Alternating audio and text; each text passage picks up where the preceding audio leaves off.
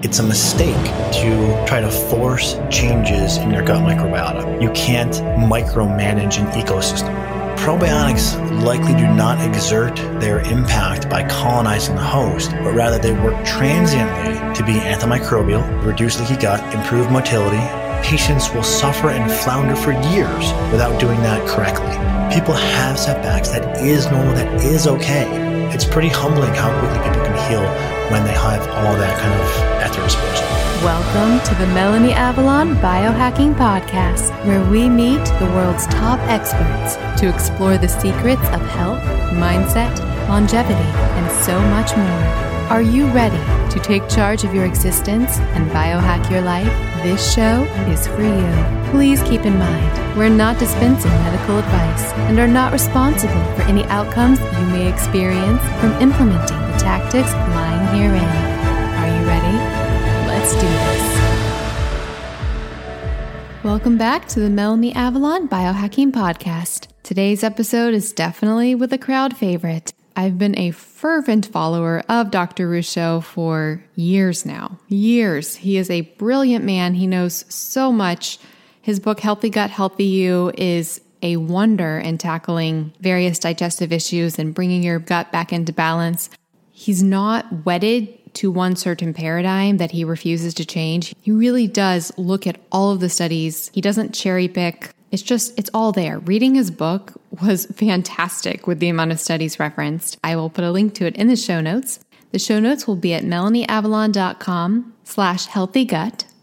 I am supported in part today by one of my favorite companies, that is Bioptimizers. I just had the founders, Wade Lightheart and Matt Gallant, on the podcast. They make a superstar probiotic called P3OM. They have a new magnesium supplement. They have mineral support. But what they're best known for is their Masszyme supplement. Enzymes are super important. They're basically the workhorses of digestion, and they break down your food into usable macro and micronutrients. As we age, our enzyme levels actually decline. As they go down, it can really set the stage for chronic indigestion, gut issues, yeast and mold overgrowth, malnutrition, all these things. Not a fan. That's why I am a huge fan of supplementing with enzymes. You can use them with your meal to help digest your food. And Masszymes, created by Bioptimizers, it's actually one of the most complete, potent digestive enzymes out there. It has over 102% more protease, which helps digest protein, than the nearest competitor, and 300 to 500% more per serving than the most popular brands. That's really crucial because protein is actually the most complex macronutrient to break down. And when it's not digested, it actually can putrefy in the gut and create a variety of problems. Think inflammation, bloating, so many things. Masszymes also works at every pH level from 2 to 12, so basically every stage of digestion. You can also take it while fasted for its proteolytic effects. Despite any changes in supplements in my life, I am always taking proteolytic enzymes during the fasted state. I've just found the benefits to be almost incomprehensible when it comes to things like allergies, scar tissue buildup, inflammation, and so much more. You can actually watch Masszymes dissolve a steak. This is true if you go to masszymes.com slash Melanie Avalon. You can try it today completely risk free, and they have a 365 day full money back guarantee. Just go to masszymes.com slash Melanie Avalon and enter the code Melanie10 and you will receive a 10% discount off your order. So again, that's masszymes.com slash Melanie Avalon with the coupon code Melanie10 for 10%. I am a Himalaya partnered show, and if you follow the Melanie Avalon Biohacking Podcast in the Himalaya app, you will get early access to the podcast 24 hours in advance, so definitely check that out. Also, please join me in my Facebook group that is Paleo OMAD Biohackers, Intermittent Fasting plus Real Foods plus Life. We discuss everything there biohacking, gut health, all the things. So I would love to see you there. All right, so without further ado, please enjoy this wonderful episode with Dr. Michael Ruscio. Hi, friends, welcome back to the show. So I am super excited to be here today with a, a fellow podcaster who pretty much needs no introduction. If you are at all familiar with gut health, GI stuff, probiotics, podcasts, all of that stuff, I am pretty sure you probably know this man very well. I'm here with Dr. Michael Ruscio. He is the author of Healthy Gut, Healthy You, the personalized plan to transform your health from the inside out. He is a, a doctor, a clinical researcher. He has his own practice. And one of the things I love about Dr. Ruscio is well, there are a lot of things, but um, he looks at all of the studies, all of the latest data. He's working with patients. He really paints a very comprehensive picture, especially when it comes to a topic that can be so complex and so confusing for so many people, which is GI health. And I mean, there are very few people that I honestly would look to for their opinions on all of the latest data and like wholeheartedly trust his opinion on pretty much anything related to that. And that is Dr. Ruscio. So thank you so much for being here. Wow. Well, thank you for the intro. It's a pretty big bill for me to live up to, but I will I will do my best. well, I mean it from the bottom of my heart. I just love how you stay so on top of all of the research and bring that to both patients and clinicians and I never feel like you are which I think a lot of especially figures in the health world, regardless of intentions, they often, I think, have like an idea of what they think is most likely right. And then sort of push that f- forward when looking at studies and things like that. But you, I just feel like you're always looking at the research, you're looking at the data, you're looking at the patients, and you are, and if things are changing, you're open to saying, you know, hey, things look different now than maybe what we thought. And I really, really appreciate that. I know it's really complex and complicated in our health world today.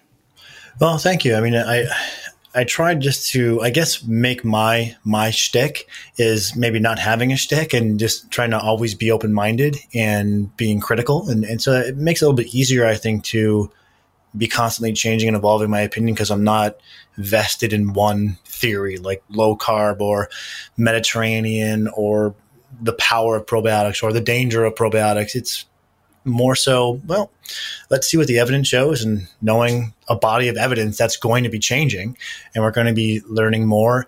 And so let's just keep kind of fluid, keep this kind of core philosophy, which doesn't change much, but some of the nuance shifts. And as data changes, we keep kind of molding that clay in, into the best offering that we can for people. So thank you. I mean, it's a lot of work and it's, it's nice that people are noticing it and that it's appreciated. Yeah. And I do wonder, I actually had an epiphany the other day about this whole concept. And that was that I think for some people who have never had any acute health issue that they're aware of, like a lot of people will start a new dietary protocol or something and it works fantastically and it just keeps working. And I can see, I can see how if that happens to you and it's always working, why you would be more li- likely to push it. But I think when people have personally been in a place where things are not working despite everything that you're doing, that it also could, at least I know for me, make you more open to being open to things. I don't want to say that's the case for you, but I do know you have your own personal health history with GI issues. So I was wondering if you could tell listeners a little bit about that and, and why you came to where you are today. Sure. Well, I'll try to give you the, it was a long road, so I'll try to give you the short version of it. But when I was in college, I was pre med and I was also a college athlete and used to feeling, you know, when you're 20, you feel pretty darn invincible. And that was nice, of course. But boy, all of a sudden, for reasons I couldn't determine, I was having brain fog, crippling insomnia if anyone's ever had insomnia, you, you sleep for 45 minutes, you're up for 30 minutes, you sleep for 40 minutes, you're up for 20 minutes. It's, it's just, it was very severe insomnia, obviously, and just really crippling. So I'd be unable to sleep at night, tired during the day, brain fog. My mood was starting to have these lulls. And I really couldn't figure out why one thing led to another. Eventually, I found a doctor who posed the idea that I could have an intestinal issue. And, and in my case, I had an intestinal infection. Intestinal infections aren't super common, but definitely imbalances in the gut are. So mine was kind of the worst that you can have a pathogenic amoeba infection. And this was wreaking havoc in, in my gut and causing inflammation, ostensibly leaky gut, and leading to all these symptoms.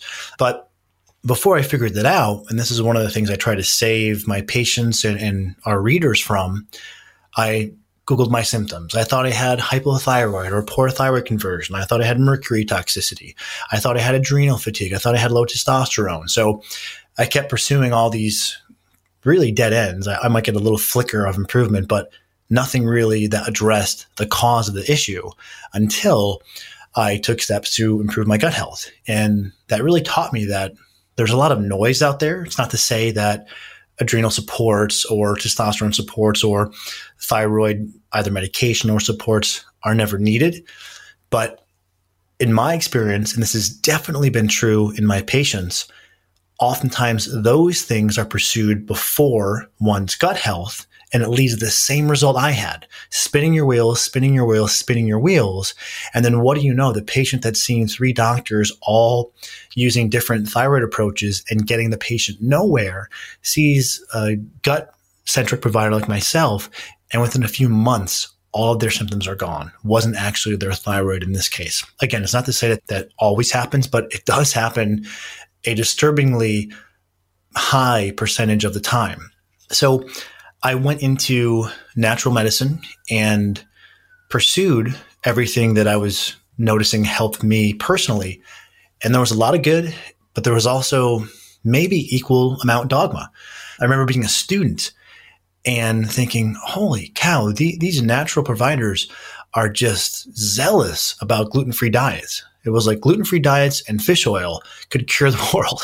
it's like, I mean, I agree that those both can be very helpful, but does everyone, does 100% of the population need a gluten free diet?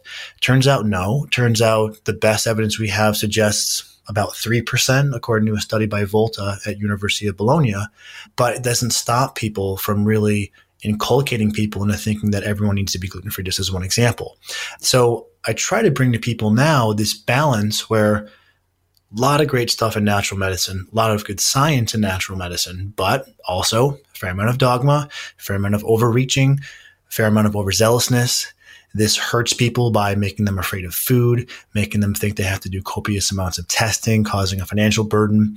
So if we can find the right balance between things that work, things that have been scientifically validated, and an open minded, progressive approach, but also filter out some of the craziness then we can really hand people a great model for improving their health. And so that's what I'm doing now in the clinic with some of the research that I'm publishing with, with the book that I wrote, Healthy Gut, Healthy You, and really just trying to carry the torch forward for we have a lot to offer people, but this new generation of doctors has to really kind of be cutting out some of the wastefulness and fear in the model and focusing on what works. And boy, if you do that, people just see phenomenal results. Yes, well, I I love that so much and I and I believe so many listeners can relate to that so much about trying to find, you know, the thing that's causing the problem. Is it the thyroid? Is it the heavy metals? Is it Lyme disease? Is it, you know, going down all of these holes and trying to find the root cause and then so often like you said, the root cause or the root answer maybe maybe the solution lies in the gut so simple question with maybe a simple answer, maybe a complex answer. Why can the solution often be in the gut for all of these other things? Mm, great question. Well, for a few reasons, one of which is the fact that the largest density of immune cells in your entire body is located in your small intestine. Now, why does that matter? Well, we know that the immune system is the main driver of inflammation in your body. And so, if the gut's not healthy, then you have this highly immunoactive area that is also unhealthy or perturbed. We, could use a, a, a, loose example of this, this leaky gut where the gut lining is unhealthy. It's not allowing the right stuff in and keeping the right stuff or the wrong stuff out. And therefore, the immune system is called in to use its instrument of cleaning, inflammation, but as a byproduct of that inflammation, you can have a litany of symptoms joint pain, brain fog, skin issues, of course, digestive issues, depression. Now, that is a theory And here's something that every healthcare consumer should be looking for in one's argument. That is the theory saying that the gut connects all these systems. But we do have clinical trial evidence showing that you can reduce disease activity and inflammatory markers in rheumatoid arthritis, to use a joint example, to reduce anxiety and depression, to use a brain example, to reduce IBS symptoms, of course, to use a, a gut example, and even some preliminary data showing the ability to benefit hormones, both thyroid. Actually, one study showed that probiotics could reduce and or stabilize the dose of thyroid medication needed. And other data points have shown that patients with digestive infections can actually reduce and stabilize the amount of thyroid hormone they need after treating those gut infections. So the important thing is there's not only this academic mechanism we can draw out that might connect the gut to these these systems, we actually have interventional clinical trials proving it. Here's a group of people, here's their illness, here's the gut treatment, and boom, a positive result for whatever's being measured. Now, I also want to throttle back a little bit and be careful not to say that the gut is not a panacea, but it's pretty remarkable the wide litany of things that can improve when we improve one's gut health, in part because of this common inflammatory component. Also, because the majority, well, 90% of your calories and all of your nutrition is also absorbed in the small intestine and, and, everything is absorbed in the intestinal tract itself. So if that's not working well, then you may not be absorbing all the nutrients adequately from your diet. So those are two big reasons the inflammatory piece and then also the nutrient absorption piece. And it shows us how the gut can lead to resolutions of so many things from brain to skin to joints and why it's a really great starting point if you're not sure where your symptoms are coming from. Yeah. So it seems that there are, I mean, so many huge pieces and I'd love to dive deep into them even further. Like you were talking about the immune response, the inflammation, then there's the gut microbiome, and then there's actually absorbing the, the nutrients. And I guess the pickle is that we ideally need all of these things to be functioning correctly. So it can seem a little bit overwhelming to address all of those at once. But then maybe that means that a healing approach in general, as you discuss in Healthy Gut, Healthy You, could address all of these things. So I'd love to dive deep into some of these things if you're if you're down down for it. Yeah, I talk about this all day long, so we can go wherever you want. awesome. awesome.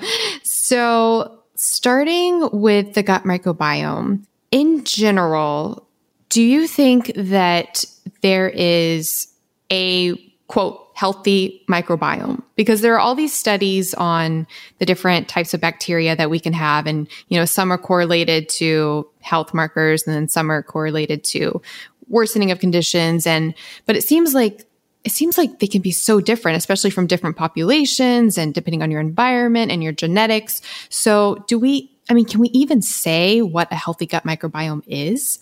Does it even matter? what, what are your thoughts on that? Yeah, I mean it's it's a pivotal question, and and one of the main posits I develop in Healthy Gut Healthy You is it's a mistake to try to force changes in your gut microbiota. It's a mistake for a litany of reasons.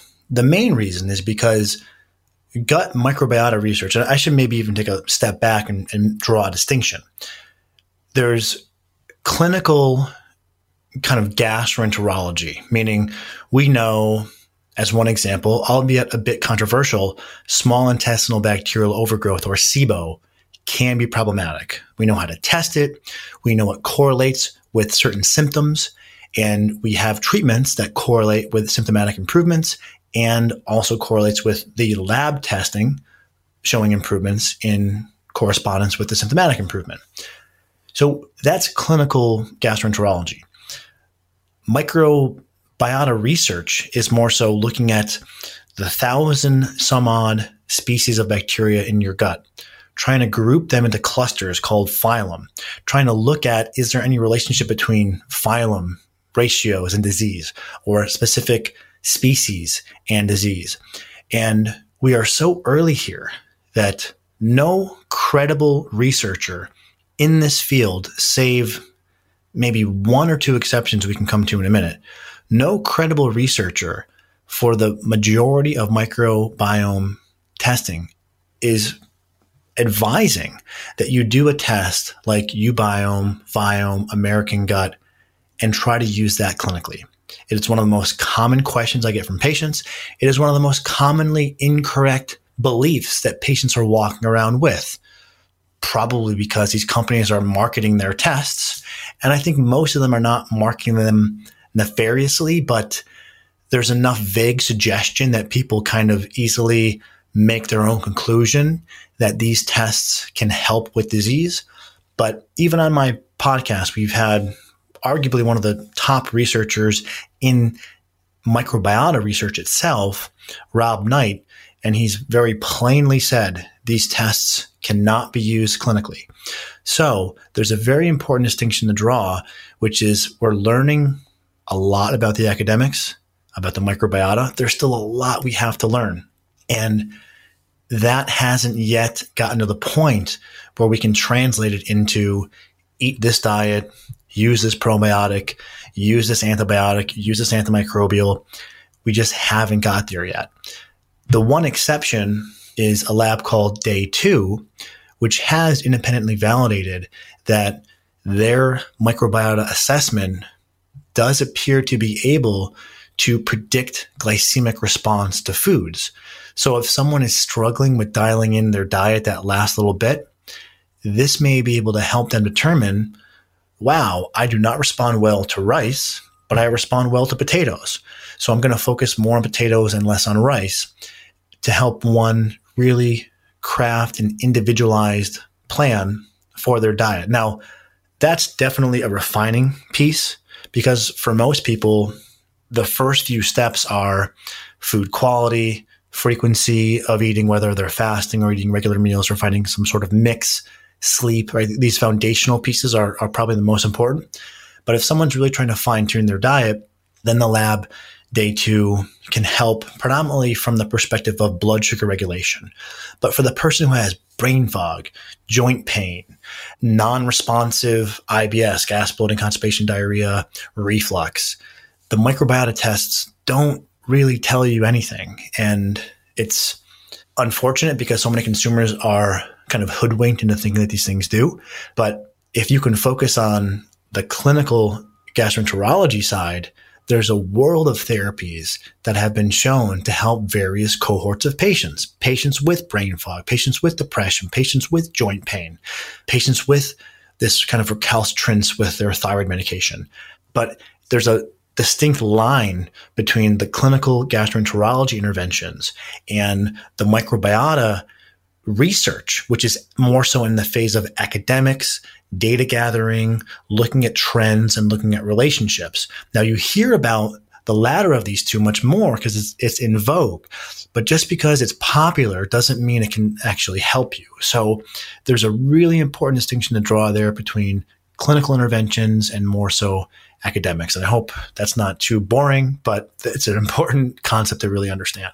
No, I think it's super important. And so it sparks some ironic follow up questions for me that now I'm not even sure how relevant they would be because I did have some questions about trends that we do see with gut populations.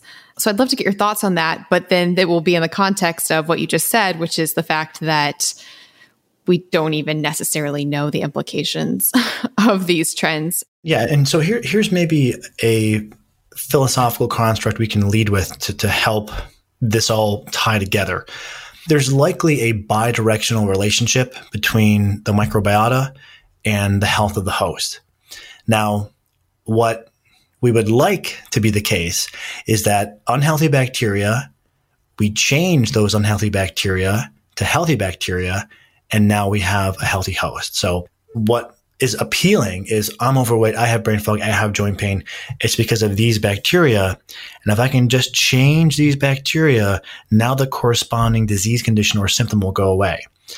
That doesn't really seem to be how this works at all. And I write about this in Healthy Gut, Healthy You, and I actually list examples where what we thought would happen is actually the opposite of what happens. And I summarize this as you can't micromanage an ecosystem now, there's another way that this may work, and I think this holds more plausibility, which is the health of the host dictates the health of the environment in which the bacteria grow. So interventions that improve the health of the host improve the soil from which these bacteria grow and then therefore lead to healthier bacterial populations. So we can still intervene to improve the health of the host and improve whatever disease or symptom one is, is suffering with. But it's not this kind of direct line to this bacteria high, that bacteria low. We do X, those things rectify, and now the person gets healthier. It'd be great if things were kind of that neat and nice, but there's better support for the hypothesis that the changes in bacteria that we're seeing are often not causal. They're actually associative to whatever disease state is present. And then the question becomes what is best for the individual in managing that disease state? Does that make sense?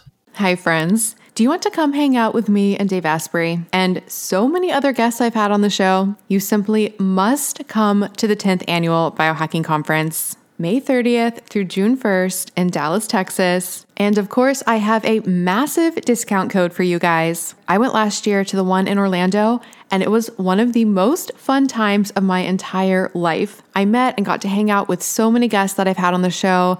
I met so many of you guys. And of course, there's lots of Danger Coffee and Dave Asprey approved meals and dry farm wines. And that's just the social aspect. The conference itself is mind blowing. They have this incredible expo where they have all the biohacking supplements, all the biohacking things. You can learn about them, try samples, meet the creators and founders. If you haven't tried a lot of biohacking things, it's a great chance to actually try them out in person. Things like BrainTap, infrared sauna, hyperbaric oxygen chambers, and so much more. There are so many incredible speakers as well. You can hear talks from people I've had on the show, like Paul Saladino, Dr. Daniel Amen, Dr. Sara Gottfried, Dr. Mercola, Dr. Anna Cabeca, and that is just a few of them. I seriously had the time of my life last year, and I would love to hang out with you guys. And you can get 35% off tickets. Just go to melanieavalon.com slash biohacking conference and use the coupon code BCMelanie to get 35% off your tickets. That's melanieavalon.com slash biohacking conference with the code BCMelanie to get 35% off your tickets. This code can be used for general admission or for VIP access. Seating is limited. They do sell out. They sold out last year. So get your ticket now. And if you come, definitely let me know because I want to meet you. So hopefully see you guys in Dallas. MelanieAvalon.com slash biohacking conference with coupon code BCMelanie. Get your tickets now. I'll see you guys there.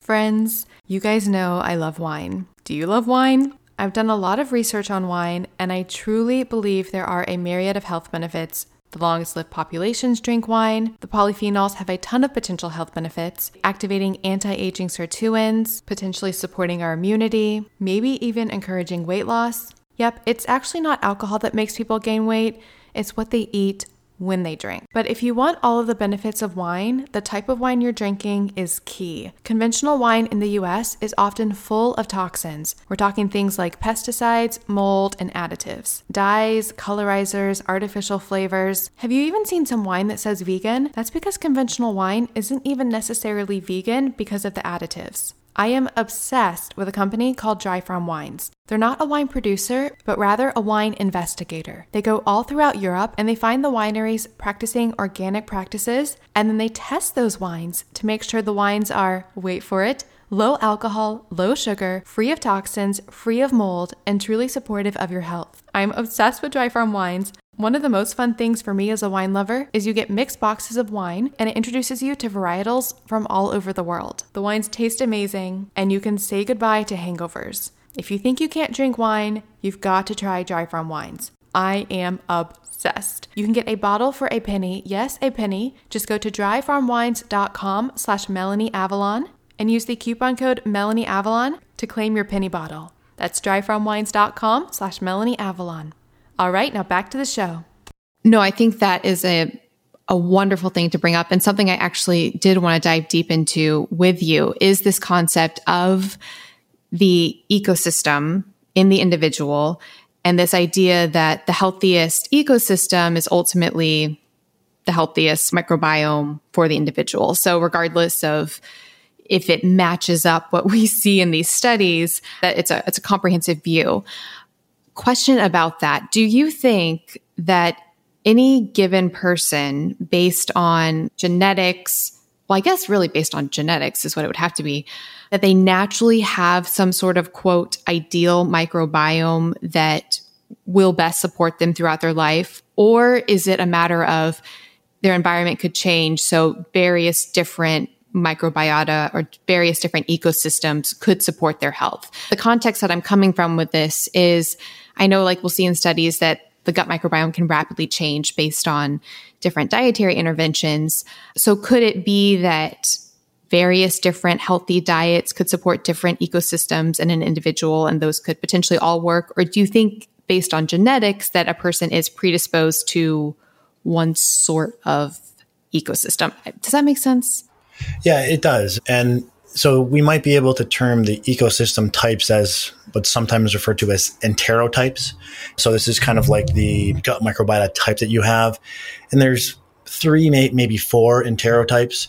And these do seem to have, in part, a familial characteristic to them, whether that's genetic or phenotypic. It's hard to say. There's very likely a combination of the two, meaning both the genes and the environment.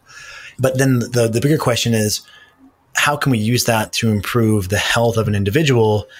And that's where things become much more challenging because we come back to this problem of cause and effect. Here's an example we take sedentary individuals and we start tracking their microbiotas over time. When those sedentary individuals start exercising, the health of their microbiota improves. So we could erroneously say, these unhealthy people have unhealthy bacteria and these healthy people have healthy bacteria. But if we didn't, what's known as isolate for or use a regression analysis to tease out the fact that the healthier people, quote unquote, healthier people are exercising and the unhealthy people aren't exercising, we may have missed the causative factor for why the healthy people have healthier bacteria because they are exercising. So this is where it gets really complicated to say there is a one best microbiota. And there are a litany of examples supporting how the theory that there is a or a couple best microbiotas breaks down. Another great example, one of the most effective diets after you get on a generally healthy diet. So step one is always get off of processed foods, eat fresh, whole, unadulterated foods. Now, that can be higher carb, lower fat, lower carb, higher fat. There's wiggle room with the macronutrient breakdown. But the first step is food quality. So after we get that step out of the way, if patients still aren't responding to diet, the next dietary intervention that's has an impressive amount of data to support it is the low FODMAP diet. And the low FODMAP diet tends to not feed the intestinal bacteria. So if feeding intestinal bacteria was so incredibly important for an individual, then how is it that a diet that reduces the food for healthy bacteria and therefore to a degree may actually starve healthy bacteria leads to a reduction of inflammation, a reduction of leaky gut, and improvements in symptoms like gas, bloating, constipation, diarrhea, reflux, and even inflammatory bowel disease. So, what may be happening there is the individual's immune system is hyperreactive to the resident bacteria. So, otherwise, normal, healthy bacteria, but in an environment where the immune system is overzealous, now those bacteria may be a problem. And so it's not only the microbiota, but it's how the microbiota gets along with the immune system. And this is how things that may, in effect, starve intestinal bacteria actually can lead to an improvement in the health of the host. So there's many examples where we see interventions that may not be best for the microbiota are actually better for the host. And this is why we should take a big step back and not try to force your gut microbiota into one shape, so to speak, because what that does is discounts all of the clinical gastroenterology science and rather tries to pigeonhole you into a theoretical based upon what we see in the academics. Okay, so that is fascinating. And that was something that I was fascinated by in your book was when you were discussing how our bodies could have inflammatory responses to both and like what you just said, to both quote good and quote bad bacteria, which that brings on a whole nother aspect because then it's like even if you do have a you, in theory, you could have, I guess, a, a, wonderfully healthy, awesome gut microbiome. But if you have the inflammatory immune response, I mean, what what would you do then? Right, and, and that's what's so paradoxical, especially when you look at inflammatory bowel disease literature, that interventions that are lower in fiber, which feeds bacteria, lower in prebiotics, which feed bacteria, actually lead to reduced inflammation and reduced disease activity. So, you know, it's not to say that everyone should go on a lower fiber and a lower prebiotic diet, but because of the immune overzealousness in those individuals, the same dietary approach that works for otherwise, let's say you've got a really healthy, robust person, maybe they're a CrossFitter, they're eating lots of sweet potatoes and tons of vegetables and starches, and they're feeling great. And the, the kind of moderate to higher carb, higher fiber, higher prebiotic diet works well for them. It's not going to work well for everyone. And so that's that's where the wheels kind of fall off the argument. And I guess to say it plainly, for people with the most compromised gut health, the microbiota academic recommendations are actually the worst. And this is the ultimate paradox, which is the people who need the help the most are being given these answers that are more so, in some cases, academic and actually making them worse. And that's why it's, it's really important that we look at everything through the lens of clinical gastroenterology, because that ensures, as one example, we don't take a inflammatory bowel disease patient and put them on a super high fiber, high prebiotic diet because we know that has a tendency to flare those patients, even though the microbiota academics suggest, well, we got to feed the bacteria because the bacteria release short chain fatty acids. The short chain fatty acids are anti inflammatory. And if inflammatory bowel disease is a disease of excess inflammation, therefore the high fiber, high prebiotics, which make short chain fatty acids, will reduce the inflammation and will reduce the disease activity talk to any inflammatory bowel disease patient, they will tell you the last thing they want to do, especially when they're flaring, is have high fiber, high prebiotic foods for the most part. I don't want to paint with too broad of a brush and make too absolute of a statement, but there's a glaring example of how if we look at academics and then conjecture from there, we can end up harming people because we're not looking at this juxtaposed to what the clinical gastroenterology evidence tells us. And so for those who do find themselves in a state like that where they are struggling with GI issues and distress and they find something like a low FODMAP diet, which is not feeding the bacteria, if they find that therapeutic, find that helpful, what are your thoughts on longer term approaches following a diet like that? In theory, can the immune response change if you starve out the quote bad bacteria long enough? Or can the immune response just change the bacteria in general and then foods can be brought back in? Or do you think there are some people that just you know, long term, they're better on a lower FODMAP type approach? Yeah, and this is a great question because one of the most common, I guess, counter arguments that's invoked when someone mentions low FODMAP is, well, it may not be a good diet long term, which we don't really have good evidence to support that question. There was one study, I believe it was a two year follow up. I, I, may be off in that detail, but there was one long term follow up study that found that people drifted to a broader FODMAP intake and the diet continued to keep their symptoms at bay. And there were no remarkable issues, nutrient deficiencies or, or other health problems. So I think the best approach here is, is really to start with an approach that may be a bit more restrictive, like healing, and then gradually work your way out and try to find the broadest diet that works for your gut. So it is important to put on the table the notion that just because a somewhat strict adherence to a low FODMAP diet for four weeks really helped you does not mean you should be doing that for four years. So over time, as one gets healthier, to your question, yes, they should be able to tolerate more foods. They should have the aim of expanding their diet and having the broadest diet possible. But not everyone's going to get to a point where they can eat the same stuff. Some people really improve their ability to eat dairy. Others don't. Some people improve their ability to tolerate gluten or soy or FODMAPs or even alcohol, and other people don't. So everyone's going to be a little bit different there, but the goal will always be heal your gut and move to the broadest diet possible. And, and that also ties in another piece I know you wanted to touch on, which is the mindset piece.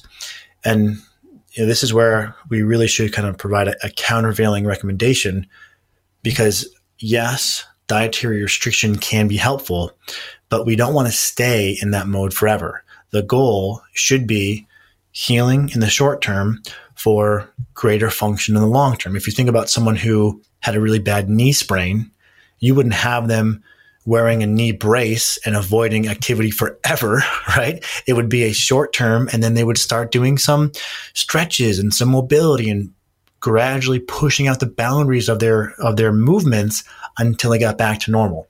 Same sort of thing is what we want to do with diet. So happy you brought up the mindset piece because I was actually talking to a friend about this the other day because we were talking about how fast the intestinal lining cells are supposedly supposed to heal.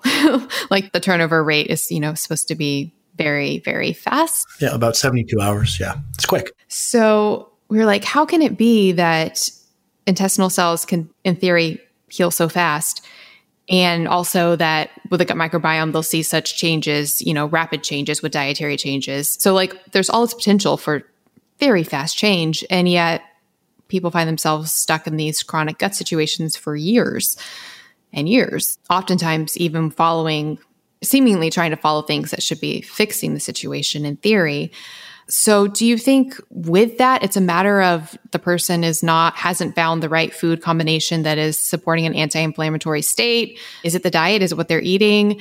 Or is it also this immune response? And how is it possible that the immune system is always going to have an inflammatory response to certain things? So, there's like no way around that. And then that's why I'm wondering, like, maybe is it just the mindset thing? like maybe the fear response, not even on like a conscious level, but maybe like a subconscious level of like the limbic system and the immune system from that aspect. So I don't know if there was a question in there. yeah, I mean, it's really all of the above. Now, think about a pyramid. I always picture, and I actually list in Healthy Gut Healthy You, an interventional pyramid. You have the foundation, the bottom level of the pyramid, that's your diet and lifestyle. Then level two, I would put there probiotics as your primary intervention. Then level three, antimicrobials of, of various sorts, which can be more powerful in their ability to kind of balance out the gut than the probiotics. And then at the pinnacle, we have certain things like elemental diets, which are pre-digested, low residue liquid diets, immunoglobulin therapy, some of these more nuanced therapies. And so we start at the at the foundation, and the foundation is diet. And what happens with some people is they run in a low carb camp, and so they go low carb, low carb, low carb, low carb, every, every iteration of low carb, and at some point, someone tells them try a kind of higher carb diet. They make a few changes there, and they feel fantastic. Or someone's in a paleo crew, and they just keep forcing down vegetables, vegetables, vegetables, all the while they really need to be doing a trial on low FODMAP. And eventually they get to that. And it may take some people years until they actually make that discernment or get that advice. And then all of a sudden they start moving forward. So some of this is just getting competent advice that is not limited to the scope of your peer group. And that's what I lay out in Healthy Gut Healthy You. There's a few nuances. There's paleo and low FODMAP, I would say, are the, the two general changes because paleo tends to remove inflammatory foods and low FODMAP tends to reduce foods that kind of feed bacteria.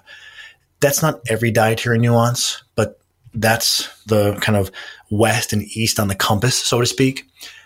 But we don't stop there. And the challenge is some people never go beyond that. Or when they do go beyond diet, it's just, I read a blog on so and so, and so now I'm going to try this. And th- there's no process. There's no, okay, here's all of the available therapies. Now, how do we organize them in the most logical sequence of steps so they will work synergistically and continually lead you to the healing endpoint you're trying to get to? So that's the second rung of the pyramid. And we have probiotics. Ton of confusion there. And what you see on the internet is mostly marketing claims. Many of them are not necessarily untrue, but they're just giving you the one slice that kind of promotes a given probiotic rather than taking a bird's eye view and helping someone walk through a more experienced view on how to figure out the best probiotic protocol for one's gut. Now, what this may look like is it takes someone a year and a half to finally go low FODMAP. Then they go low FODMAP, they move forward 30%. Yay, great. But they're not all the way there. So if they can get the next piece of competent advice quickly, they go on a good probiotic protocol. And then, whoa, another 30%. Hey, I'm at 60% overall improvement. This is pretty good. Now, the next thing they may need to do is administer a course of antimicrobials in conjunction with that foundation they've laid. And now they go from 60 to 90. And if you're at 90, you just give your body some time and usually you will get the rest of the way there just through inertia. But you would be surprised, you would be amazed at how simple that sounds, as I've just explained it, but how patients will suffer and flounder for years without doing that correctly. And I guess rightfully so. You know, internet education isn't really built for that. It's more so, hey, we're going to talk about X today, or we're going to write a blog about Y today. So I understand how kind of our soundbite culture doesn't necessarily lend itself to that. But you know, those steps to navigate up the interventional pyramid, when executed appropriately, can lead to someone who's been suffering for years. In fact, we were talking today about we released a conversation with one of our readers and she had seen, I, believe she had said she had worked with three functional medicine doctors and they did lab testing and all this stuff to personalize the therapies for her and didn't really get anywhere. She read Healthy Gut, Healthy You, and within a few months, she was seeing improvements she hadn't seen prior. So I, I, don't say this lightly. I really wrote that book to give people a roadmap. But those are some of the components. And then mindset is also important because if navigating that interventional pyramid is not couched in a framework of empowerment and positivity, then people will gradually be grabbed by the grip of fear because they will think every time they have a flare, every time they have a setback, something is wrong. Or anytime they eat a food off plan, I'm doing all this damage. And those little moments of fear chip away at you and can lead some people not to be able to heal. So all these things come together and you can heal quite quickly. Quite quickly is not two weeks, right? But that might be in three weeks, I feel 10% better. In another three, I feel another 10. And then what do you know? Three to four months later, I feel 70, 80, 90% better. So relatively quickly, I guess, you know, should be defined as such. But when all these things are done correctly, someone can really improve quite remarkably. It's just needing to have the right roadmap and then the framework that's positive and empowering. And then all those things can gel together. And it's, it's pretty humbling how quickly people can heal when they have all that kind of at their disposal. Oh my goodness, so many, so many things you touched on and follow up questions I have. I will say for listeners though, because I've interviewed you, Dr. Ruscio, on the intermittent fasting podcast, but this is the first time on the Melanie Avalon biohacking podcast. And so for listeners, something that Dr. Ruscio has done in Healthy Gut, Healthy You that I just think is brilliant is and I mentioned this before with you, but it's sort of like choose your own adventure. Like it doesn't have one protocol that that everybody follows uh, because obviously that's not going to work. The way the book is laid out and kudos to you for coming up with this template, but basically you can go based on where you're at and then where you need to go. So there's not just one protocol in the book. You can make it fit you, which is pretty awesome some follow up questions about everything you just said. So you're speaking about probiotics and antimicrobials. And I think a lot of people, especially when they feel like they're struggling with an overgrowth situation, that they need to start with antimicrobials. Like they need to get rid of the overgrowth. Of course. Uh, makes me want to pull my hair out. People have Everything's so backwards. And then bring in the probiotics. So I think a lot of listeners' ears probably perked up when you were like, wait, probiotic, or when you said probiotics and then antimicrobials. So could you expand on that a little bit? The role of probiotics when somebody does have an overgrowth? I'd love to. We want to look at one's gut like a garden. And I don't mean this in this, you know, airy fairy, I'm going to burn sage. but, you know, scientifically, if we look at your gut as an environment that needs to be tipped back into balance or like a garden that we're going to methodically improve the health of, you don't take a garden that is being scorched by sun and has nutrients devoid of any soil and then go and pull the weeds out and expect food to grow. That's kind of what happens when you just jump right to antimicrobials. It's like, oh, our garden environment is crap, but we're just going to go ahead and yank out these dead weeds. And then we're going to say, well, what the heck? How come nothing is happening? Well, we have to cultivate a healthy environment. The healthy environment encourages the growth of healthy bacteria, discourages the growth of unhealthy bacteria. Once we do that, if more aid is needed, that's when antimicrobials can be leveraged as a nudge to get you the rest of the way toward the balance. But we don't start with antimicrobial therapy. Now, probiotics are anti inflammatory and they actually help reduce leaky gut and they are actually antimicrobial in and of themselves. Five clinical trials have found that probiotics can remove SIBO from the small intestine. In fact, one study found that probiotics worked better for patients who had SIBO as compared to patients who did not have SIBO. They're antifungal, they're antiparasitic. So you can get so much benefit out of first, starting with diet and lifestyle, and that sounds easy, but like we talked about, the, the paleo person could spend a year and a half in dietary purgatory suffering until they actually tried low FODMAP. And then in a month, they're seeing marked improvements. On top of that, then, you know, now that the soil is getting healthier, now we add the probiotics. The probiotics may clean out SIBO if present, may help combat candida if present, may help reduce leaky gut, may help also with motility. And so all these things are now improving the health of the ecosystem. If someone still has some lingering symptoms, now the system is so primed for balancing, the antimicrobials are given at the right time where they will have a lasting effect and a minimal chance of someone regressing after stopping the antimicrobials. What happens oftentimes is people try these things kind of haphazardly.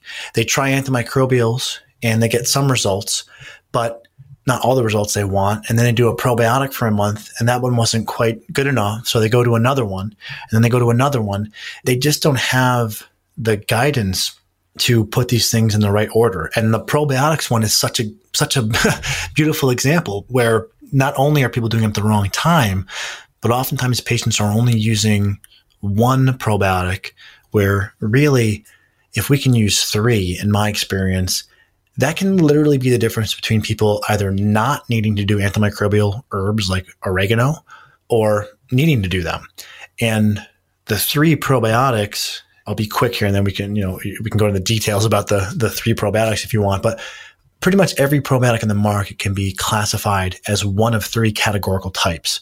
And what often happens is someone tries right now in the paleo community, soil based probiotics are, are big.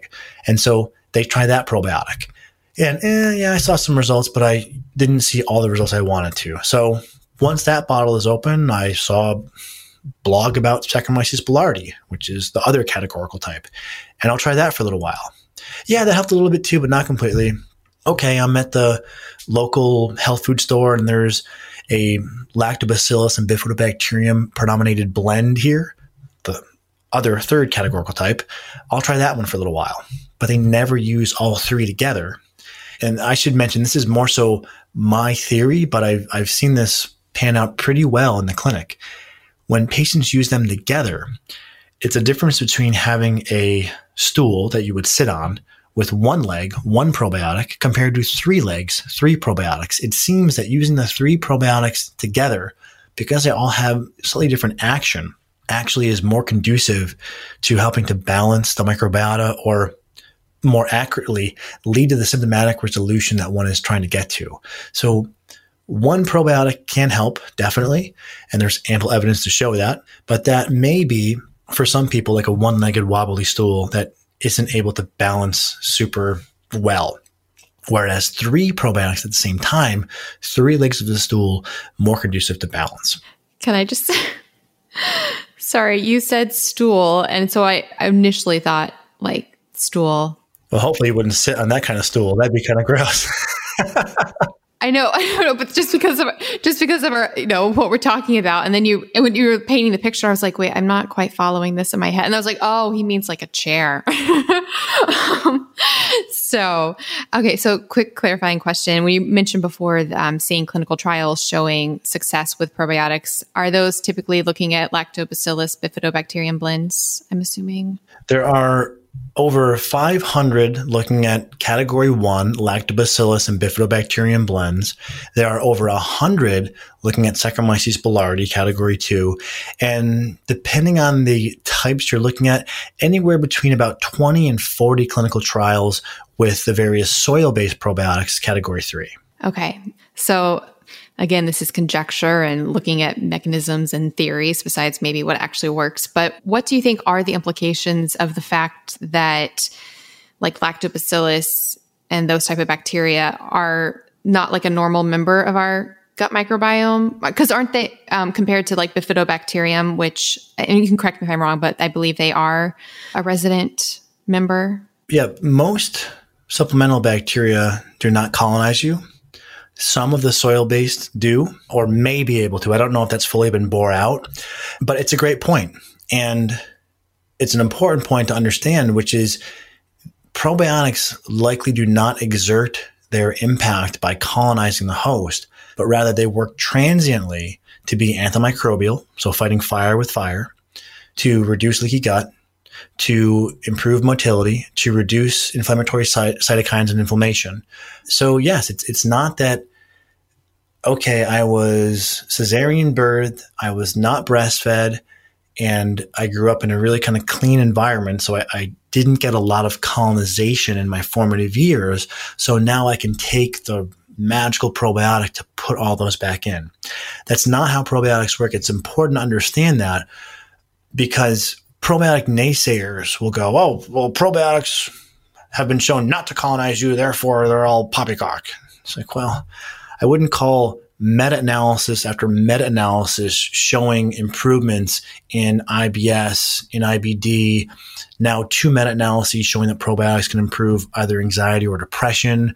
Initial research showing the ability to potentially reduce the amount of thyroid medication needed. I surely wouldn't call that poppycock, but I, I would say it's important to clarify and for us as a community not to claim that probiotics are going to colonize you. They have a transient benefit. And that's not a bad thing because that, that tells us that the adult microbiota is somewhat resistant to long-term colonization. That's good because that protects us from infection. But it also means that probiotics aren't going to stick, but we don't necessarily need them to stick because it's more so about cultivating that healthy garden, that healthy soil.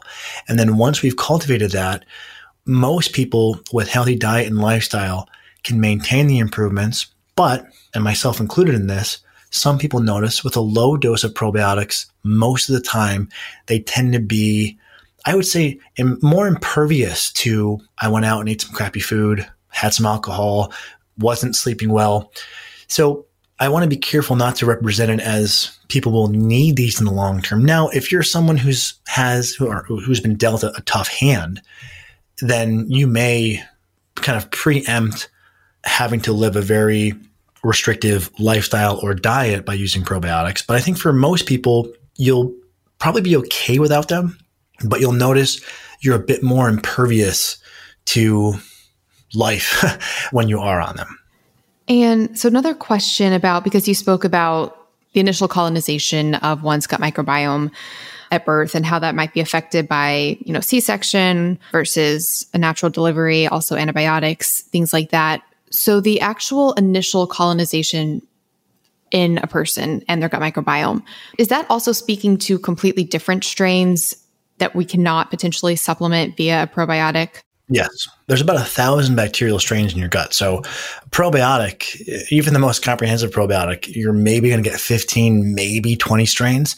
So, again, it's not that probiotics are going to recolonize you, but they have a beneficial effect on the ecosystem. And so, you could think about it almost like, again, using the garden analogy, I don't know how many bacteria and fungus typically occur in a garden, but I'm assuming it's well over a thousand. So it's not to say that when you improve the health of a garden, you have to give fertilizer or water that replaces all thousand some odd strains. But by improving the health of the environment, you encourage the growth and a flourishing of populations as opposed to if you have inflammation that discourages some of those thousand some odd from flourishing. And there's kind of this almost inverse relationship we can think of. Inflammation may allow unsavory players to thrive. And then if we reduce your inflammation, those guys get pushed down. They're not fully eradicated, but they get pushed down into the smaller density of colonization where they should be. And the healthy populations start to bloom and flourish. And it's an important concept. We're, you know, we're not changing what's actually happening in the mucosal bacterial colonization, but we're we're pushing and pulling the ecosystem. And if we're doing things right, we're kind of pushing it or nudging it in a direction where the good guys can flourish and the bad guys are discouraged down to a level that's considered normal. Okay, and then some follow up questions about that inflammatory response. So, something you mentioned in your book was that if a person is having like an inflammatory response to things, if they try, you know, just adding in some sort of probiotic that they might have, you know, a reaction to it based on their immune system. Is that something that could be that you can write out? So like if somebody wants to try a new probiotic and they seemingly, I say seemingly because it's so hard to know like why you're reacting to what or what you're reacting to, but so say they try a new probiotic a few things. How long should they give it before judging? and is it possible that bringing in some sort of probiotic could potentially at the beginning create an inflammatory response, but that the immune system would adapt to it? Is that like, so should somebody commit to a certain probiotic for like a month? Yeah, it's a great question because we certainly don't want people to, I guess, suffer through something needlessly, but we want to know is this good suffering or you know have i have i hit the kind of the the reevaluation window yet?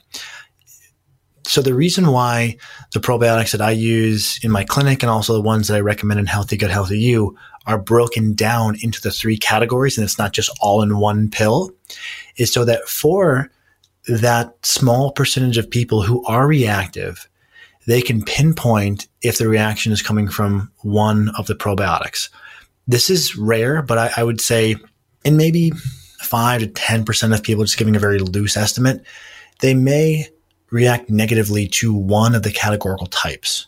So this is part of the reason why we don't have an all-in-one probiotic, but rather we break them out into lacto blend, Saccharomyces boulardii, and soil-based, three different formulas. Now, what can also happen is people can be having an adjustment reaction.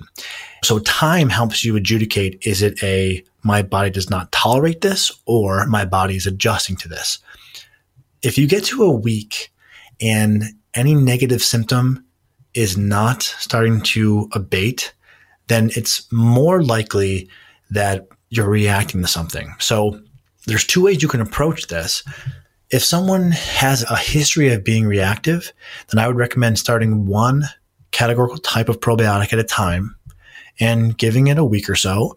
And if they're having a negative reaction and their reaction persists past a week, then that category is probably not for you. What will happen in most people is maybe a little bit of turbulence for a couple days, and then things start to get better. And then add in the next one and repeat. So if any type of negative reaction that correlates with when you started the probiotic lasts longer than a week, then there's a good chance it's not going to work for you. An adjustment reaction usually starts within the first day or two and is starting to abate by day three, four, five, and is either gone or about gone by a week. So that, that's really important to understand that because you, are right. You know, we, we don't want to jump ship prematurely, but we also don't want to have someone suffer needlessly. And the reactions can be anything. For some people, it could be their skin breaking out, joint pain. Most commonly, you may see bloating or constipation, but not for everyone. So there's not a symptom that tells you it's a reaction. It's the timing. So if any symptom starts at the onset of the probiotic and lasts for longer than a week, that categorical type probably does not work for you, but that is rare. So just to frame that for people, I see a subset of my, my clinic are pretty reactive patients. And even the most reactive patients can usually at least tolerate one of the three. And then quick question about one of those threes, the bifido lacto blend. Do you ever see benefit in splitting that further down? Because I know a lot of people will often try just bifidobacterium or just like lactobacillus type, like the lactic ones. Yeah, good good question. You could I don't think that you necessarily need to. If you look at most of the clinical trials, they tend to use, but there is variance, but but they tend to use either a blend of various lactobacillus and bifidobacterium predominantly, or Saccharomyces boulardii, or a soil based. Some of the research studies use a mix of category one, category three, or category two and category three, but the majority have, have kind of broken them out. And then there's this other emerging philosophy that is, well, we, we need the probiotics that, that are evidence based and we need the if you have constipation, we need the probiotic that's been proven for constipation. Well, that's all good in theory and, and it appeals to me because I'm kind of a science snob. But when you actually look at the data, there have been, I believe, four different, similar, but different formulas, probiotic formulas that have all shown improvements for constipation. We mentioned anxiety and depression earlier. Predominantly, it's been category one probiotics, but the formulas have been different amongst those studies.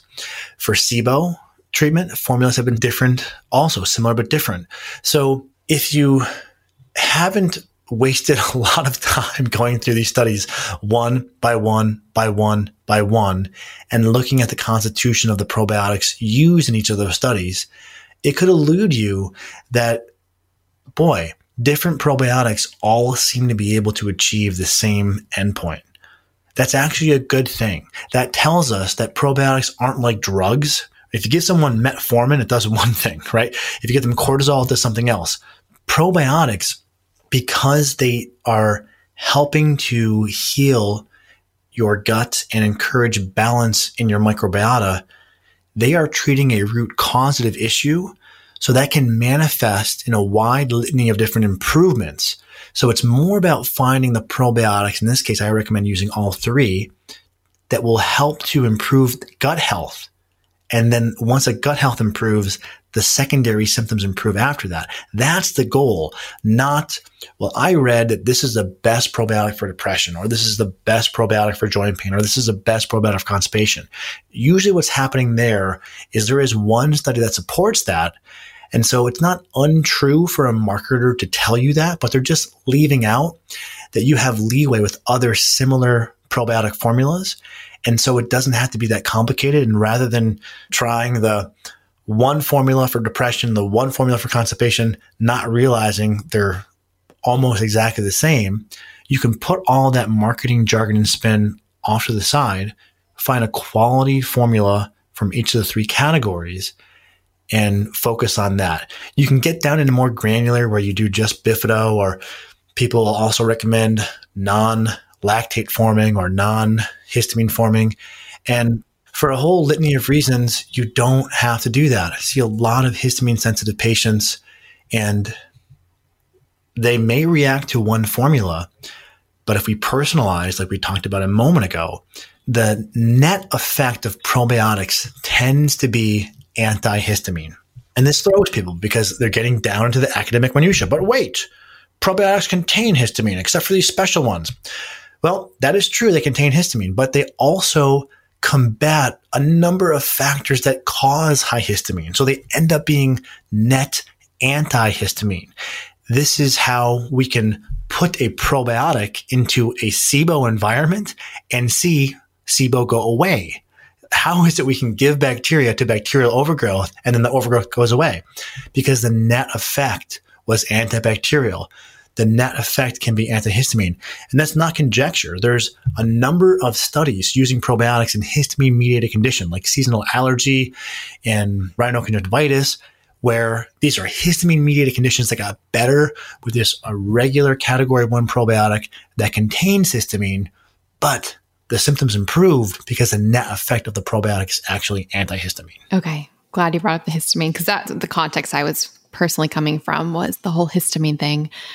Hi, friends. An incredible fasting aid is coffee. Yes, I am all about the coffee. I am a huge fan of its health benefits as well as how it can support your fast and really help with energy and fat burning. And I have a big announcement. The brand of coffee that I have been drinking for an entire decade now, I am no longer drinking. There's some drama, there's some science, and I'm about to tell you how to get a discount on my new favorite coffee. So, I've been drinking the coffee formerly known as Dave Asprey's Bulletproof Coffee for literally a decade. I do not drink it now, so this is not a Bulletproof Coffee commercial, but I started drinking it because I so trusted Dave and his obsession in creating mold free coffee. Because moldy coffee beans is a huge problem, and a lot of people can get health issues, brain fog, and crash after coffee because of the mold contamination. Dave has been talking about this for so long, so I really trusted him and I would drink bulletproof coffee, which I absolutely loved and loved that it was mold free. Then there was some drama.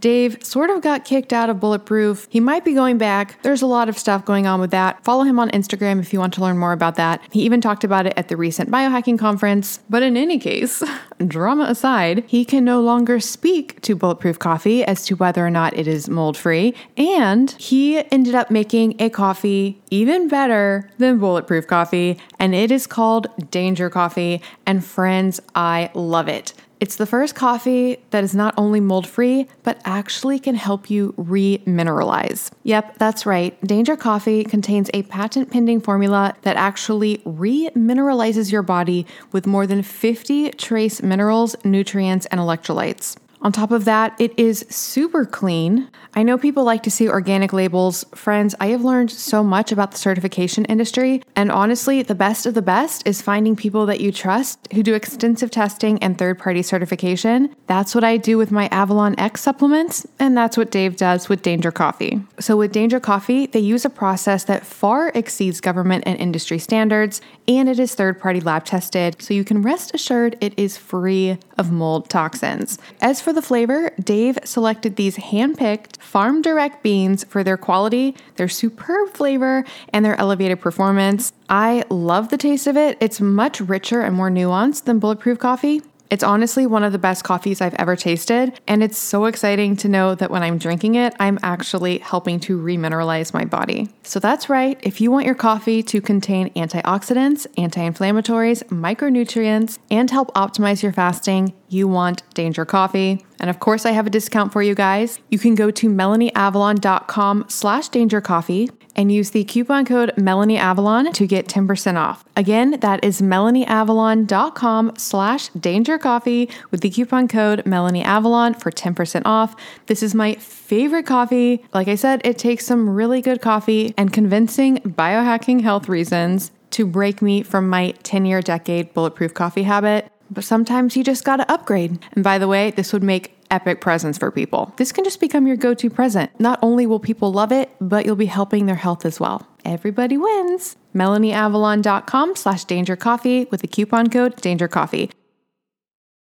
Hi, friends. I am so excited to tell you about something that I am obsessed with that can revolutionize your health, help with stress levels, support longevity, and really help you when you go out and are having a bit of wine or drinks or all the things. And I'm going to tell you how to get $100 off. So, I've been talking about the role of NAD in our health for so long. NAD stands for nicotinamide adenine dinucleotide. It is a coenzyme that is involved in so many processes in our body, including energy production and DNA repair, and it is depleted by things like stress, aging, lack of sleep, alcohol, and of course, too much partying. In fact, a lot of researchers believe that declining NAD levels is one of the key factors in aging. That's why I have been really interested in boosting and supporting NAD levels, and I have tried all the things. You can take precursors to NAD called NR and NMN. I still take NMN, however, I am much more allured by directly giving your body NAD. And historically, the most common way to do that that is accessible to people was through NAD IVs and NAD shots. I actually never did an NAD IV for a few reasons. One, they are extraordinarily expensive. Two, I've been doing the shots, which I liked because they were easy to do. That said, they always made me feel a little bit unwell right afterwards. And I've heard that the IV makes a lot of people feel unwell. So if the shots were making me feel unwell and that was going into the muscle first as like a barrier, I can't even imagine what putting it straight into my bloodstream would have done. Plus, with the IVs, you have to sit there for potentially hours. So basically, IVs were a no go for me. So, like I said, I was doing the shots, but I was like, I wish there was an easier way to do this. Then a company called Ion Layer reached out to me. Oh my goodness, friends, I am so obsessed. So, they make transdermal NAD patches, and they have studies showing that these patches actually boost your NAD levels. And what's so amazing is you put on a patch, it's super easy to put on. I have a video on my Instagram about how you do it. You basically get this patch thing with like a negative side and a positive side. You put saline on one side, you mix up the NAD with some sterile water and the NAD that they give you on the other side. Then you stick it to your arm or wherever you want to put it. You put a super cool black patch over it, kind of like how you put the patches over CGMs. And then what's amazing is there are no side effects. You don't feel unwell from it, and it lasts for 14 hours. And it's so easy. You can do it at home and then you can really decide when you want to do it. So with the shots, I was doing them once a week and I was trying to do them before going out. With this patch, now I put on the patch before going out and it makes me feel so good. It really helps the next day from any alcohol recovery that you may need. And they look pretty awesome with my outfits, not gonna lie. I am obsessed with these patches. I just want everybody to know about them and they are so much more affordable than the shots or the IVs. If you want to boost your NAD levels, support anti aging, help with your stress, help with lack of sleep, and or optimize your partying. You need these patches, friends. And I'm so excited because working with the company has been amazing and they are giving you guys $100 off, which is incredible. So to get that discount, just go to melanieavalon.com slash ion layer. That's I-O-N-L-A-Y-E-R and use the coupon code melanieavalon to get $100 off your first order. I cannot recommend these enough. I'm going to use them for the unforeseeable future, probably for the rest of my life. It's literally just become part of my arsenal now. Like when I'm getting ready to go out, usually once a week, put on my NAD patch. And even if I don't go out that week, I still like to do one once weekly. Oh, P.S. They're also amazing for traveling. You guys know I'm not a big traveler. I've been doing more traveling recently, and I wear these on the plane, there and back. Game changer. Although it's really fun at TSA, especially because I already opt out and don't go through the scanner thing. So they already are suspicious. And then they're like, What's that on your arm? And I'm like, It's NAD. And then they're like, What's that? And then I'm like, It's a coenzyme in your body that's involved in a lot of metabolic processes and energy production and DNA repair. And then they just look at me really weird, but it's fine. It's totally fine. So again, that's melanieavalon.com slash ion layer to get $100 off your ion layer kit. It comes with six patches, totally the way to go for boosting NAD levels. And I cannot recommend it enough. melanieavalon.com slash ion layer with the coupon code Melanie Avalon for $100 off. Hi friends. So I'm sort of haunted by clothes. If you follow me on Instagram, you probably know that I love wearing all the new clothes all the time. And I know that that is not really sustainable and not good for the planet. That's why I am thrilled that there is now a way to get all of the clothes with none of the waste. And I'm going to tell you how you can get unlimited clothes with no waste for a month for free. That's right, I now have a website for both myself and you guys where you can get free unlimited clothes with free shipping, free exchanges, nonstop from all of the hottest brands, and it is so incredibly easy. It's called MelanieAvalonsCloset.com. We have so many incredible brands, including my favorites like BCBG, Calvin Klein, and so many more. Think like 100 brands. There are so many options. And the way it works is when you get a subscription, You search through the clothes, pick what you want. They send it to you with fast, easy shipping. You wear it as long as you want. And then when you're ready for more clothes, you just drop it off in their prepackaged envelope and get your next round. It is so incredibly cool. They have multiple plans. The starter plan gives you two pieces at a time. Friends, I actually have a little secret hack. Don't tell them that I told you this. When you get your two pieces, you can actually immediately go into your account, click return, and they'll go ahead and send you the next two pieces. So technically, you can have four pieces at a time. You also have a cool virtual closet that you can keep stocked with everything you eventually want to order so you never miss out. And if you really like something and want to keep it, you can opt to buy it at a massively discounted price. Friends, I'm obsessed. This is finally the answer to wearing all the clothes all the time with none of the waste Oh, and of course, one of my major reservations was the cleaning compounds that they use on the clothes because, yes, it is dry cleaning, which normally makes me nervous. And they don't say this on the website. So I reached out to them and I was like, hey, what's going on with the cleaning? What do you guys use? Because I can't promote this if it's just normal dry cleaning. And thankfully, they let me know that they do not use any detergents, fabric softeners, or chemicals that are harsh. Everything is professionally dry cleaned or laundered with detergents that are free from dyes and scents. It's all gentle and it uses low temperature cycles. So, yes, we are good on that front as well. It is the coolest thing ever. And you can try it free for a month. Yes, completely free. Just go to melanieavalonscloset.com to sign up. Free clothes for a month. After that, their plans are super affordable. We're talking honestly, an entire month is less than the cost of typically what would be the cost of one dress. And I am not kidding. That's right unlimited clothes for less than the cost of one outfit. I'm just so thrilled to bring this resource to you guys. I can't wait to hear what you guys think. So, again, get free unlimited clothes for a month at melanieavalonscloset.com. That's melanieavalonscloset.com for all of the clothes, none of the waste. And definitely share your pictures and tag me on Instagram because I want to see all the fabulous things that you guys are wearing. That's melanieavalonscloset.com. Okay, going back or coming full circle back to the mindset and all of that stuff and the protocol. So, regardless of where somebody is at with their starting point, do you think that if somebody seems to be in a much more dire state of GI distress compared to somebody else who might just be looking to tweak things, because we see these changes happen potentially fast, does that mean that honestly anybody can make changes you know, can see improvements in a month or so? Or can your state be so bad that it's going to take a long time? Good question. For most people, once they're doing the right thing, they should see at least the initial flickers of improvement within a couple weeks. Now, that's not full resolution, but if you're doing the right stuff, there should be this general trend a slow march of improvement. Now, you may hit a snag and have a little setback along the way. That's normal. Don't freak out. But there should be this gradual march upward, improving, improving, improving.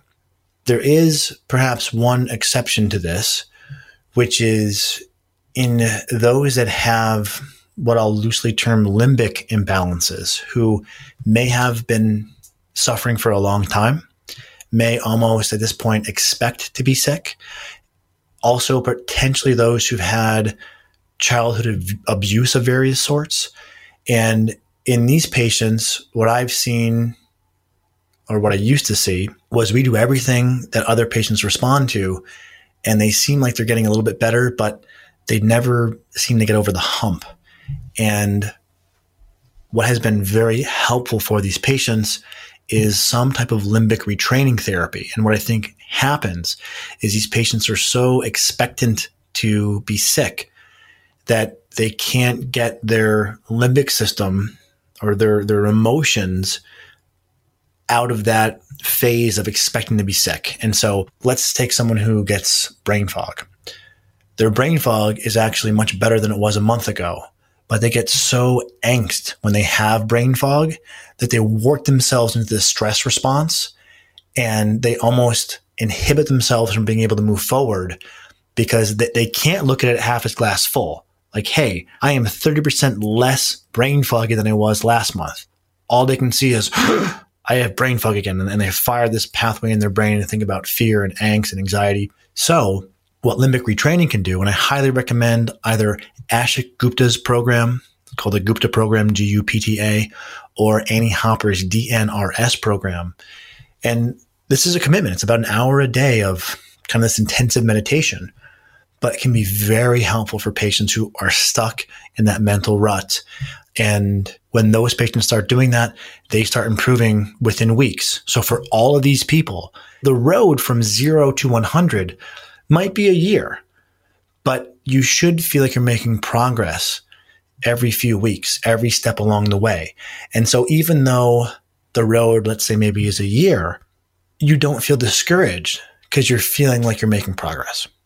Yeah, I'm I'm so glad you brought up that whole aspect of the limbic system because I I really think that can be really, really huge for so many people. Almost makes me want to do just sort of like a, a placebo trial probiotic run where I just take a placebo pill and say and like say this is the this is the the gut microbiome in a pill or something and see what happens. I would actually love to see a study done on that, a placebo effect study with um, probiotics. Have you seen anything? I have not seen a study of that exact nature, but there has been a summary performed and in IBS trials, so those with digestive maladies of various sorts, the placebo effect in randomized control trials where the placebo is trying to be minimized averages about 45%. So placebo is powerful. As, as another example, there's this debate regarding thyroid hormone. There's, there's T4 alone, your levothyroxine or your synthroid. And then there's these combination therapies like Armour or WP thyroid. And there's debate about what is best. In some of the studies, they have in very elegant designs actually they will take patients they'll, they'll, take their medication and they know they're going into a trial where they're going to study what the best type of medication is but they don't know what they're going to get. The patients that are taking levothyroxine and the researchers take it away and they give them a, a white bottle they don't know what they're taking they report the same amount of improvement as people who are then changed over to what's supposed to be quote unquote better, the you know Armour thyroid. So placebo actually can have the same effect as a medication change. Just when someone is thinking a change may be occurring, they can actually start to report benefits. So th- this is one of the reasons why we should be careful. And I do think that in time, people should always be working to expand their diet. At very worst, we can placebo them in the right direction and try to find the minimal effective dose, if any dose at all is needed, of the support items that one might be using, including probiotics.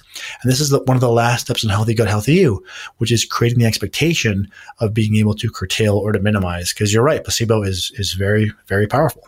Yeah, I love that so much. And then, sort of speaking to that as well, how so say somebody decides to follow you know a plan is outlined in healthy gut healthy you or you know commits to some sort of plan how can we follow that plan and see it as a plan and something to follow but at the same time not feel like it's this rigid fear system where you know we have to do all these things and where we judge every single reaction. I'm, i guess how do you encourage your patients to have a, a healthy approach to a plan to make them feel better? Yeah also a very important question. And like we talked about earlier the way the information is just conveyed makes a big difference. I almost exclusively with a few rare exceptions tell people when following a diet as an example to follow it the best they can, but that they don't have to be perfect. That right there cuts out a lot of fear and anguish when people have a, a miss, which almost everyone is going to. Very few people can be on a diet for a month and never have one deviation. So just the fact that they're told, do your best most of the time, but you don't have to be perfect, can really short circuit and circumvent a lot of the fear around diet regarding supplements, not indoctrinating people to think that you're always going to need supplements and educating people on the fact that even the healthiest person has better days and worse days. And Everyone is human. No one is functioning like, like, a robot where they are impervious to anything. People have setbacks. That is normal. That is okay. We were talking before the recording about a gal, same gal who, who read Healthy Gut, Healthy You. And she said one of the most freeing aspects for her was just the fact that I talk about in the book that setbacks are normal. And it doesn't mean like, oh my God, I've got to go do a follow up visit with a functional medicine provider and then do another breath test and a stool test just because I've had some symptoms come back. No. If you figure out the plan that works for your gut, you can return to a, a minimal version of that for a short time to get you back to center. Just like, and I, I always use these corny musculoskeletal analogies, but you know, coming back to the knee sprain example, you may have had to wear a brace and do some stretches and strengthening exercises. Now, let's say two years later, you're sitting a whole bunch, you're driving a lot, you're flying a lot, you're not exercising as much, and oh, your knee starts to ache. Would people be freaking out? Ah! Or would they say, ah, God darn it, this knee sprain. Okay, I got to stop being lazy about not doing any exercise. I'll do some of my stretches, do some of my strengthening exercises, and then boom, in a few weeks, their knee is back to normal. No big deal. Nothing to freak out about. So, I mean, yeah, I think that answers the question, but I just guess who you're getting information from makes a big difference because there are people out there who will tell you like, Oh my God, you have an autoimmune disease. You can never have gluten. No, not with the best evidence from the best researchers supports. Now, sure, something to consider if you have an autoimmune disease, staying off gluten or mitigating gluten, but this need to ardently avoid gluten, not really supported unless someone has noticed a really strong aversion. But my, my point here, and pardon my, my long monologue, is the way these recommendations are being given, the framework in which they're, they're vectored makes a lot of difference. And I'll just say it simply. Most of the time, these things are not as dire as they're made out to be, meaning if you have a miss on your diet, if you miss your supplements, if you have a bad day of sleep or a bad night of sleep rather, you know, just get yourself back to center, aim for a reasonable day to day. And if that's your foundation, yep, you're going to weather a couple bad days here and there. We all do, but not a big deal. And if you just keep with a general healthy plan, having had gone through the healing process prior, you know what you can go back to if you feel like you're starting to get a little shaky. And that's pretty much all you have to do. And you're so empowered when you have those few things operating together. Yeah, I think it's so important. I think I think setbacks can be such potentials for downward spirals for people because if you have a setback, it can just create this moment where you're like, "Oh my goodness, like I, you know, I have to start over. It's like completely I've undone everything. I probably have regrown all these bad bacteria. And it can seem like really dark and that you undid all of the potential healing that you had done. But it's good to know that that's not necessarily the case. I will say, I think, I think it really comes in to so many people because I think people who are like really, really sensitive to things, and it kind of ties into the beginning we were talking about, you know, over analyzing information and overlooking at studies and data and I think people do that themselves because they'll overanalyze their reactions to things and they're overanalyze everything they're doing. They're trying to find connections about what's doing what and they, you know, want things to work so bad. So we make conclusions about what's working and not working when I think maybe just following a steady course without creating judgments every single second along the way might be more healthy. The thing that really sold it for me that made me realize I need to stop overanalyzing when I'm seemingly reacting to something is that when they do studies where they'll set up patients so that only like part of their brain can see certain objects, it's more complicated than this. But basically, like only their left brain can see certain objects and only their right brain can see other objects based on how it's set up. Patients where only their left brain sees certain things, if they are asked like why they did certain things, the left brain will basically create stories and create memories to explain what it saw that didn't even happen. And I know it sounds really vague. I can put links to it in the show notes, but basically it's like the language part of our brain that's trying to make sense of things can make up memories and make up associations and make up things just to make sense of the world when maybe none of that actually even happened. And when I read that, I was like, okay, so I just need to trust the process and not overanalyze like every single minute. Yes. I, I want to agree with you there a thousandfold. And one of the things I, I typically tell patients in the clinic, but I think this this narrative is also delivered via the book, is I will worry on your behalf because it's amazing how exactly what you said. People will find something to try to explain what they're feeling. And what I wish people could see is through my perspective, which is all sorts of patients have all sorts of reactions. And what really matters is coming back to our clinical road and not getting pulled into, oh, did you hear about the new study that found that rice is high in arsenic? And I looked up on Google that arsenic can cause brain fog. I'm wondering if I have high arsenic. Okay, hold on.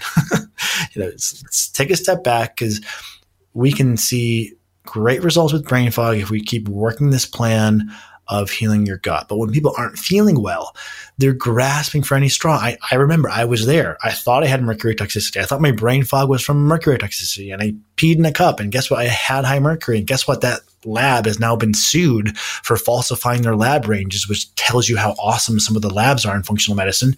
And I did the mercury detox and I got nowhere. Turns out for me, it was gut. And I really had to just heal my gut. And my brain fog went almost completely away. I mean, there's a few other things I had to kind of fine tune with my lifestyle. But yes, we're, we're, searching for answer. We're searching for meaning. And I would just offer people, you have to shut off that voice of incessantly trying to grasp at any mechanistic straw that explains why you're not feeling well. If you're going to turn over your healthcare to either a clinician, granted you trust them, or a book protocol like from Healthy Gut Healthy You, or or another book or program, as long as you have confidence in the person. Because one of the things that is a travesty is when someone gets in their own way. And this happens in the clinic. They will, people will wait to see me, then we'll go, I'll go through my entire analysis and I'll give them exactly what to do. Here, do this for 30 days.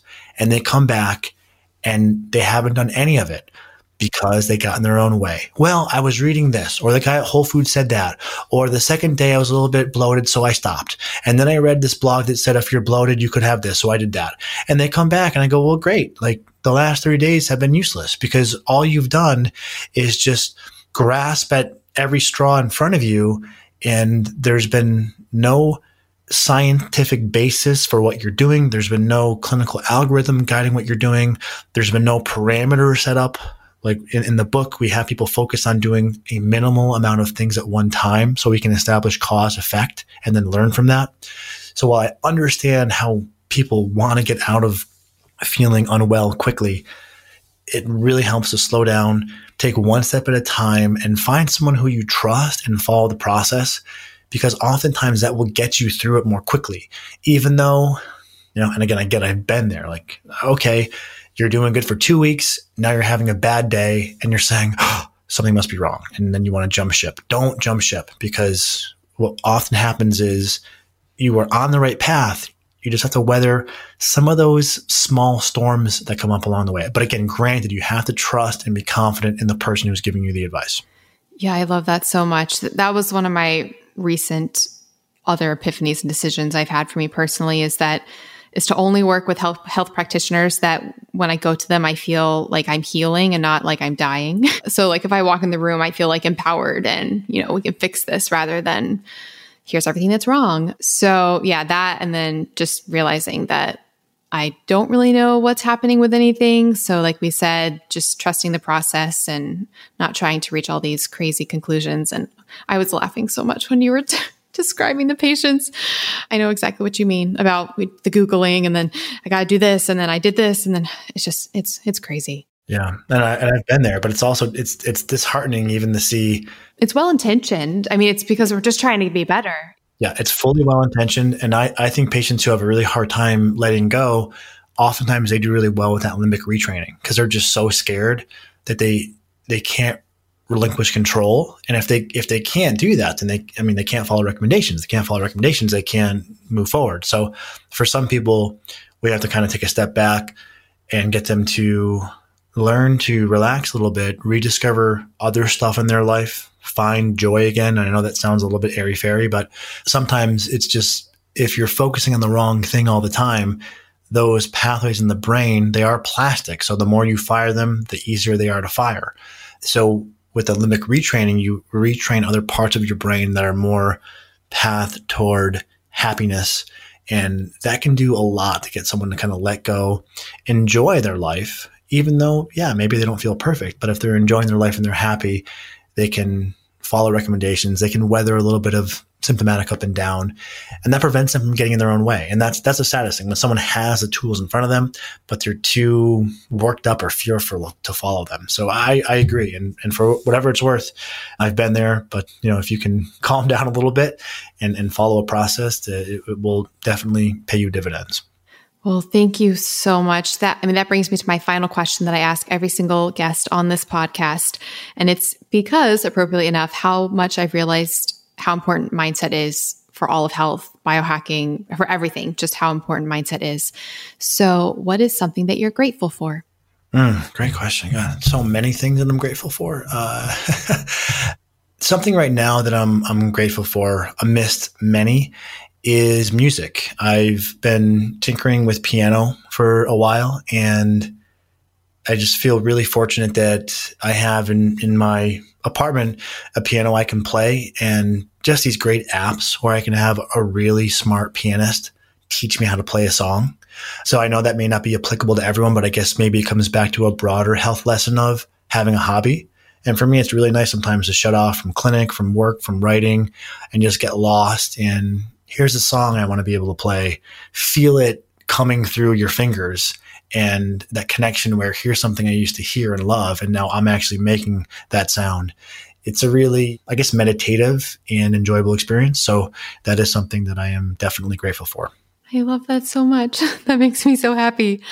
Well, thank you so much, Dr. Ruscio. This has been absolutely amazing. I'm so grateful for you and your work and everything that you're doing for the world, honestly. I will put links to everything in the show notes. Is there anything you'd like to throw out there for how listeners can best follow your work? Anything specific? Well, thank you. I mean, I appreciate deeply the opportunity to come on here and just share my thoughts with your audience and, and try to hopefully throw them a line to get help if they're if they're in need. And the, the best place to go would be my website, drruscio.com, D-R-R-U-S-C-I-O.com. You can plug in everything there and also the book, or you can just search for the book directly, which is called Healthy Gut, Healthy You. Awesome. Well, thank you so much. I appreciate this. This has been amazing. And hopefully, hopefully I can bring it back in the future. Yeah, I would love to. All right. Bye. Bye. Thank you so much for listening to the Melanie Avalon Biohacking Podcast. For more information, you can check out my book, What When Wine Lose Weight and Feel Great with Paleo Style Meals, Intermittent Fasting, and Wine, as well as my blog, melanieavalon.com. Feel free to contact me at podcast at melanieavalon.com. And always remember, you got this.